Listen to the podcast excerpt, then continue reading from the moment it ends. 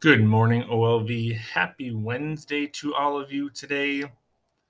Uh, just a couple quick notes here. Mister S is gone for tennis again today, so Mister Andrew will be filling in for Fayed once again.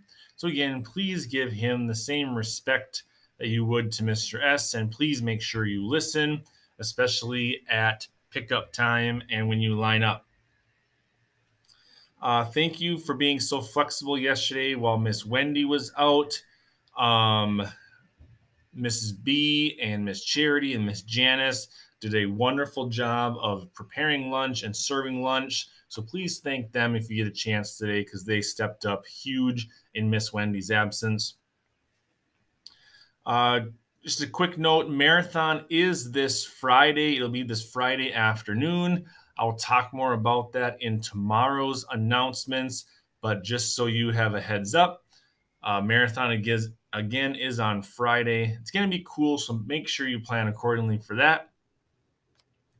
We will end our morning announcements with our morning prayer. In the name of the Father, and of the Son, and of the Holy Spirit, amen. Dear Lord, sometimes it's hard to believe in things we cannot see. Yet that is what faith calls us to do.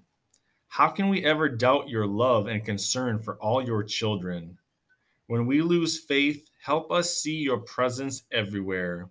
In the air we breathe, the food we eat, the families we love, and the friends who support us. We ask this through Jesus, who has faith in each of us. Amen.